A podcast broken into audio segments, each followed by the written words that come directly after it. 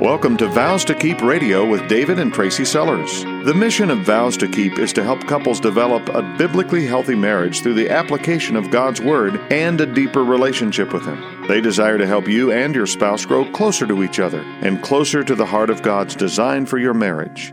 Now, here's David and Tracy with today's broadcast. Have thoughts like this ever entered your mind? If he really loved me, he would do what I asked. If I don't do that, he's gonna leave me. He won't do what I asked, so you know what? I won't either. Let's make a deal. I will if you will. This is where I draw the line. If someone could put a mind reading contraption on our brains, this would be the printout for a lot of us. I didn't want to just assume that other people were having negative thoughts about their husbands, so I asked. And the responses I got were honest, they were frank, and they were quick. My friends immediately pinged me back with their fairly sizable lists. That's because if we stop and think about it for a moment, we realize, yeah, this is me. I'm having thoughts about my husband that probably don't belong. Today, on part four of Your Self Talk About Your Husband Could Be Ruining Your Relationship, we're going to compare the thoughts that we're having, whether they're true, partially true, or not true at all, with the truth of who God is. We'll look specifically at fearful thoughts and thoughts where our frustration or maybe even our scorekeeping causes us to draw the line. Find out how you can transform your marriage by thinking life, renewing your mind, and tuning it to understand God's perfect will on today's episode of Vows to Keep Radio, the show where you get sound biblical counsel that you can apply immediately to your marriage. I'm your host, Tracy Sellers of Vows to Keep. David and I are biblical marriage counselors, authors, teachers, radio hosts, podcast hosts, and conference speakers. If you want to get back to being on fire for your spouse and for God, you're definitely in the right place. What I'm talking about when I say you can transform your marriage by renewing your mind comes from Romans chapter 12, verse 2. Be transformed by the renewing of your mind, God says. Then you'll be able to test and approve what God's will is, his good, pleasing, and perfect will. This is a passage that's familiar to a lot of us, but I don't think I've ever applied it to my marriage, like ever. Have you? Renew my mind and experience transformation in my marriage? Now that's intriguing. But really, that's God's word, isn't it? It's living and active. I can read a passage my whole life, and then bam, all of a sudden, it's new to me again, relevant right here and right now. All over God's word, I see that He really does care what's going on in my mind. He tells us what shouldn't be going through our heads. He tells us what to dwell on, what to fix our thoughts on, and what to fill our minds with. What we think matters to him because even though some thoughts are going to go in one ear and out the other, he knows there's going to be ones that we dwell on, and those are the ones that take root in our hearts. And God is always after our hearts to make us more like Him, to change the way we think so our very lives will be changed. What are the thoughts you've been having about your marriage lately? If I asked you to put a dot on a line that represented the average of your thought life about your marriage, where would you peg yourself? Would you say your thoughts are generally on the positive side with some negativity mixed in? Do constant thoughts about your spouse's shortcomings put you on the other side of the scale? I ask this not to say that the positive outweighs the negative. I'm not saying it's okay to let those thoughts slip in now and then. No, I ask so that you can look at where you peg yourself with an eye on hope for change, to get a good sense of where you're starting from and where God wants to take you. We can start by renewing our minds right now, just by saying, hey, this is where I'm at, God. And I acknowledge this is not where you want me to be. I challenge you to pause for a moment and do that right now.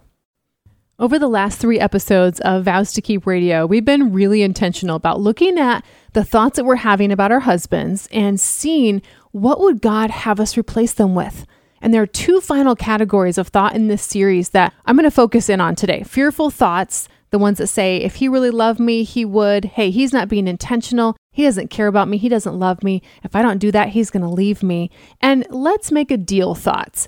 He's not doing what I asked, so I won't either. I will if you will. And this is where I draw the line. There are a few ways that this plays out in our houses. Maybe you can see yourself in this one. Because of what he did or didn't do, I will, I should, or I won't. He didn't spend time with me last night because he was in front of his iPad all night. So I'll just ignore him today and see how he likes it. He went out and bought that truck knowing that I was against it, so now I'm going to buy what I want. He knows I'm exhausted at the end of the day, yet he's not stepping up, not helping out with the kids. He knows I want him to put them to bed. So next time he needs a hand, no way. I'm going to disappear for a while. There's a bit of an emotional pain that we feel when we don't get what is meaningful to us. I know from personal experience that if I'm not careful, I can quickly begin to hold these things against my husband. Hurt is like a new friend. We bring it along with us wherever we go. We think it's going to satisfy us in some way. Hurt feelings have a way of clinging to us, keeping us company. And they're the ones that whisper in our ear saying, You're doing the right thing by withholding or bartering or exchanging tit for tat. But like we talked about in part three of this series, and please go back and listen if this strikes a chord with you, when thoughts that don't belong stick around with our permission, roots of bitterness spring up. They choke out the good things that are between David and I. Bitterness and unforgiveness turn me from being an advocate for David into being an adversary. You hurt me again, so you deserve a little coming your way, some payback, some retribution. In many ways, that's me silently just being the judge. I'm judging me and I'm judging him. I'm judging myself and saying I'm righteous enough, and I'm judging him saying I'm more righteous than you. Look how short you're falling. You don't deserve anything good that I could give you. What a comparison game. If this is us, that's our cue that we need to have something at the ready to replace these thoughts with. I can't just hope that my thoughts that I shouldn't be having are going to go away on their own. It doesn't work that way. God's word tells me in Philippians 4 8 that I've got to intentionally replace those things with things that are true, honorable, right, pure, lovely, admirable, things that are excellent and worthy of praise. Now, I know, and I know you know too, we're living in a sinful, fallen world. We live with sinful, fallen husbands, just like they live with sinful, fallen wives. And God and everything that comes from Him are the only things that fit into the Philippians 4 8 categories. The only things that are good and pure and right and admirable. So, this is the bottom line. As we get to know God better, we really understand that everything we're searching for within our marriage actually comes from Him. We can finally have peaceful and godly minds, even if our spouse is sometimes not worthy of praise. He's not being honorable right now, he's far from admirable at the moment. We know someone who is. And that's going to keep our minds at perfect peace because our thoughts are fixed on Him. That's found in Isaiah 26 3. So let's hone in on a specific aspect of God's character so we can quickly renew our minds when thoughts that don't belong threaten to take over our emotions and our attitudes because you know just as well as I do, that's what happens. When I feel like paying back David for how he's made me feel, here's what I can do. Here's what you can do. We can turn to El Rachum, the God of compassion. It's the name of God in Deuteronomy 4:31. For the Lord your God is a compassionate God. He is not going to abandon you or destroy you. He's not going to forget the solemn covenant that he made with your ancestors. And I think that God really wants us to grasp this name of his, so much so that it's used 60 times in the Bible. A heart of compassion is who God is at his very core. Otherwise, you and I, we wouldn't even be having this conversation. We wouldn't even be here. If you look at the life of Jesus, more than once, as he was traveling through towns and villages, he was in the middle of his ministry, he stopped what he was doing because he saw the people. He saw their need for him. He could have chosen to say, I'm tired. I've already healed enough people today. I need to get my needs met. But just like in other passages of scripture, here in Matthew 9:36, we see how our hearts can be changed towards our husbands. Here's what happened.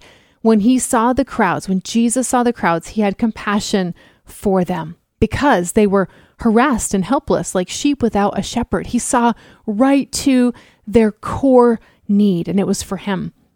The people that were in the crowd were sinners. Some of them, if you think about it, even may have been in the crowds later who would shout, Crucify him. Yet Jesus chose to be El Rachum. He chose compassion. The interesting thing about compassion is that it requires a lot of perspective.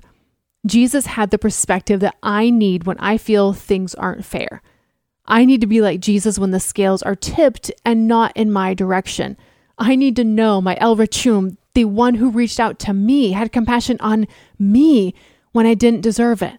So many times, I am guilty of doling out the opposite of compassion. I give retribution, I give payback.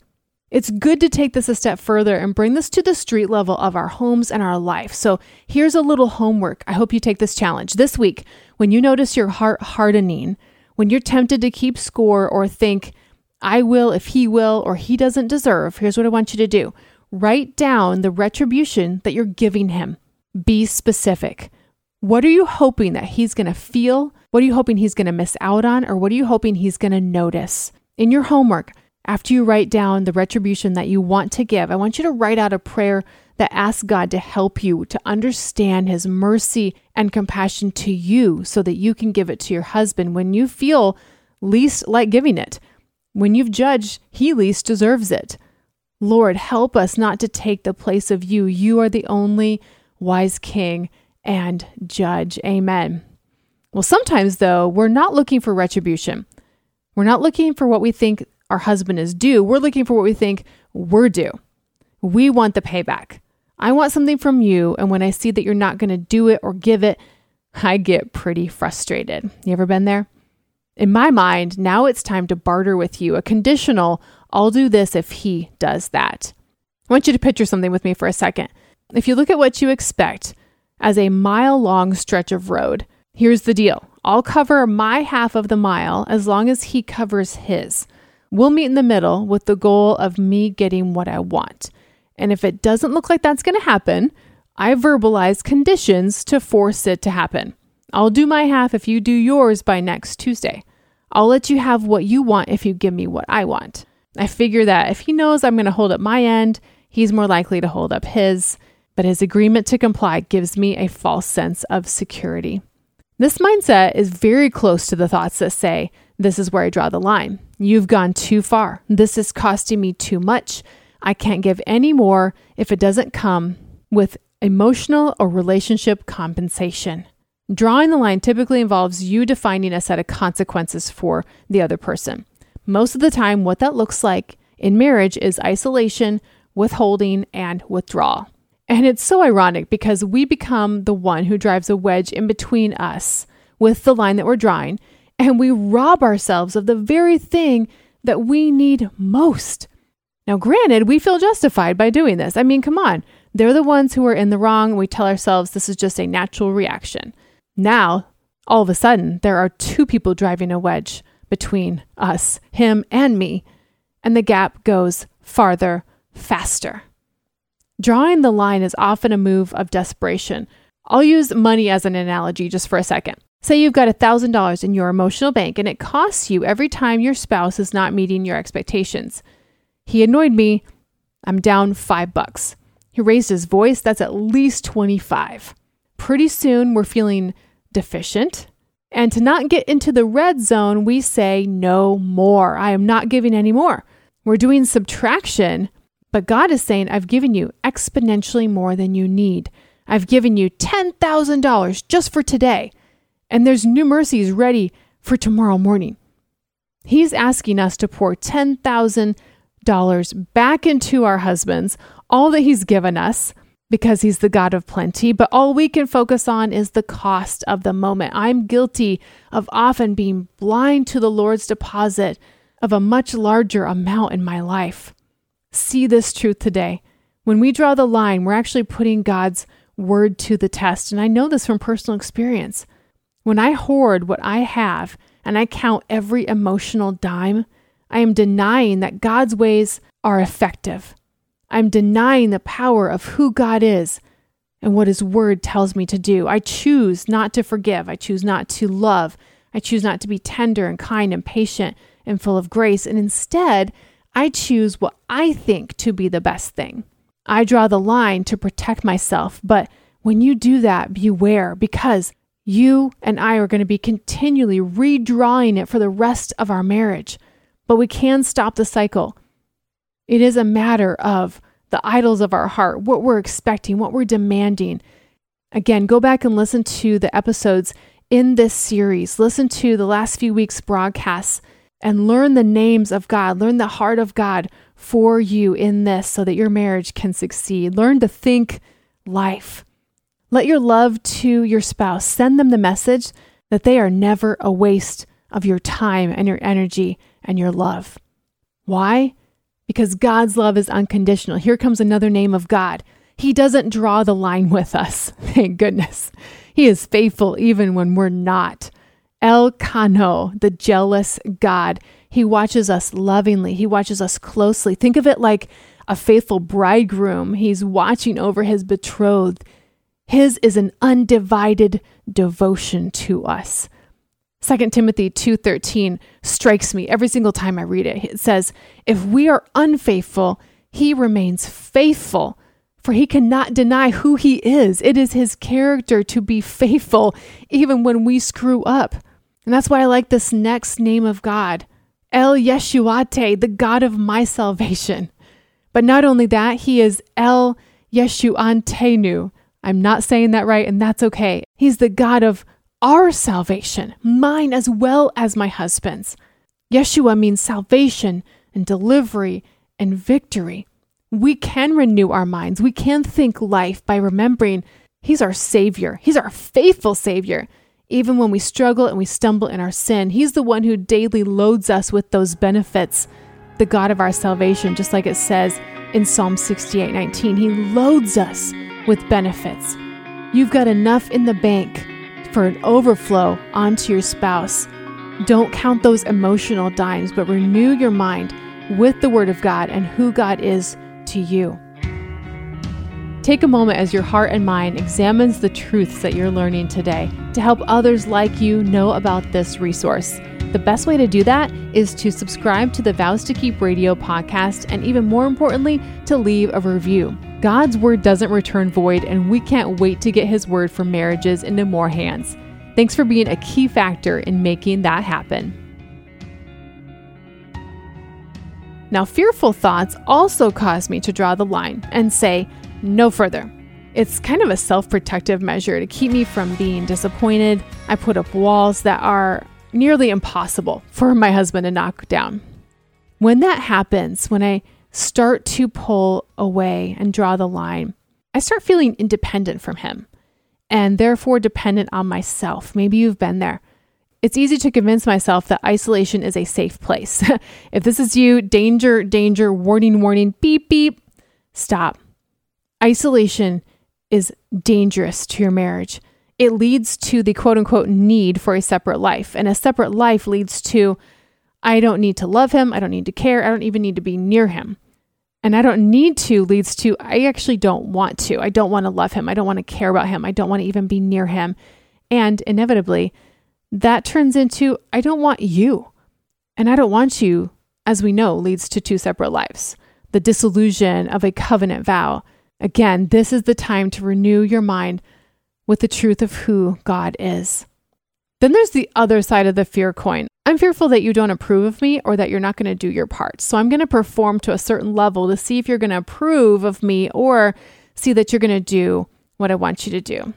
If I don't see an investment back from your side, that's where I stop. That's where I get fearful. I stop giving. I stop coming close enough to really be known by you. And that goes back to both isolation and the tit for tat scenario. If he covers his half, then I'll be safe enough to cover mine. I want to have margin to save myself if needed. Fearful thoughts whisper that if he loved me, we wouldn't be in this position of let's make a deal. But because of his lack of love, I'm going to go hungry. I'm going to go without, or we need to make a deal. That's what it's boiled down to. And I'm not willing to go hungry indefinitely. So I'm going to take some action and try to get what I feel I need. The problem with these, if I don't do this, he's going to do that, or it's going to lead to a fight or I'll do this if he does that. They're both performance based tactics that are going to backfire really fast. Fear and bargaining are both very poor motivators for godly behavior.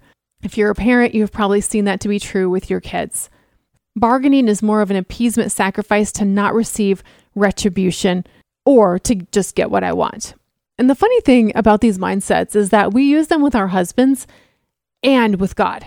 And the two usually go hand in hand. Many times I project how I think God thinks about me onto how I think my husband thinks about me. If I think God is asking me to perform, I'm going to assume my husband is as well. And I say this from my heart, from personal experience.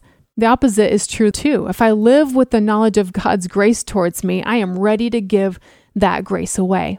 In fact, I wrote a devotional that's included in a book called Abba's Heart that I would love to give to you to help you better understand the connection between these two concepts. If you'd like a copy of that chapter of the devotional, please email me. I'll give it to you for free. Devotional at vowstokeep.com. So let's talk a little bit further about fearful thoughts. If we want to renew our minds, then we have to know what God's word says about this topic of fear. Do you know what it says? Have you flipped through the pages of scripture for yourself? If not, today's the day to start. The first scripture that pops into my mind when I think of fear is the one from 1 John 4.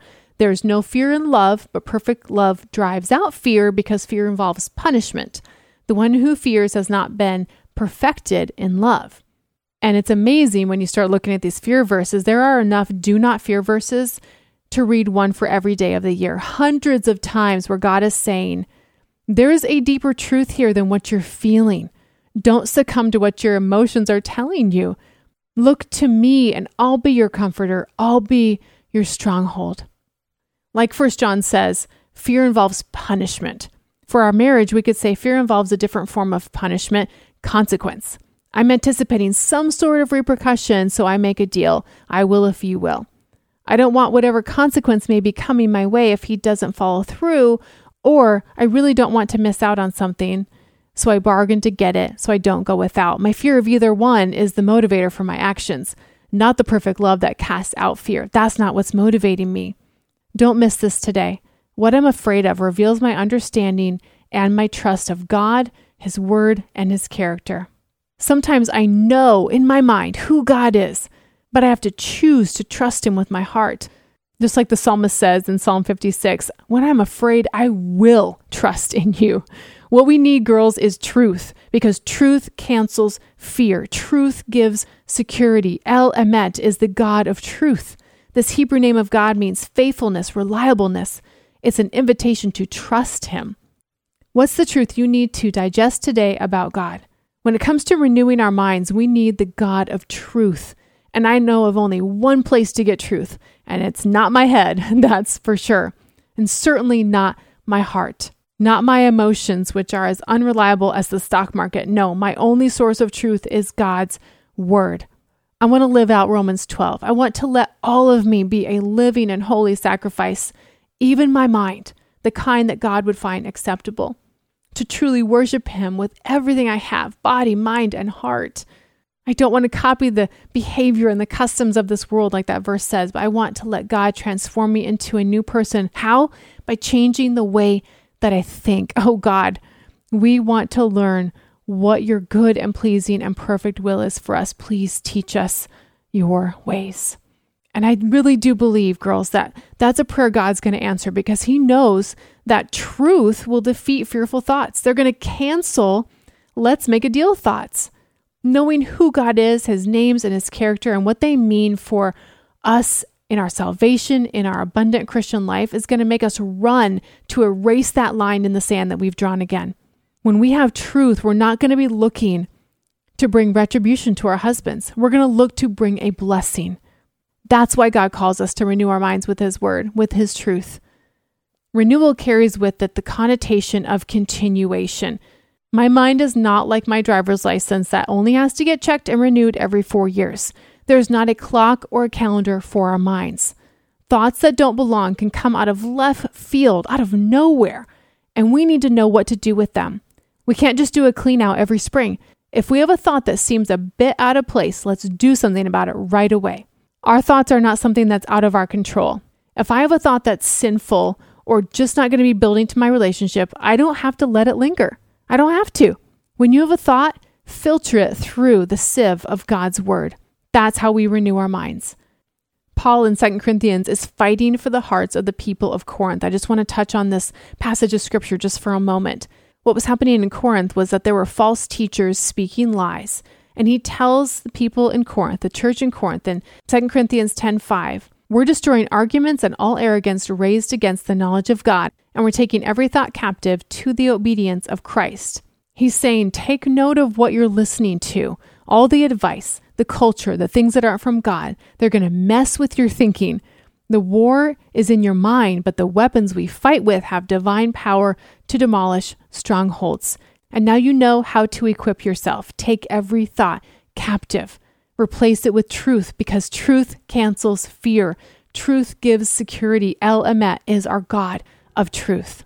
You've heard it said that we should speak life. Proverbs 18:31 says the tongue can bring death or life. It's so true. I've seen it in my parenting. I've seen it in my marriage.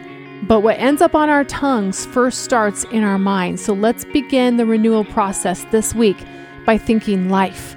I have a free resource for you today. It's a chart of sorts that you can print out and put in your Bible or somewhere you'll see it often so you'll have truth at the ready when you need it.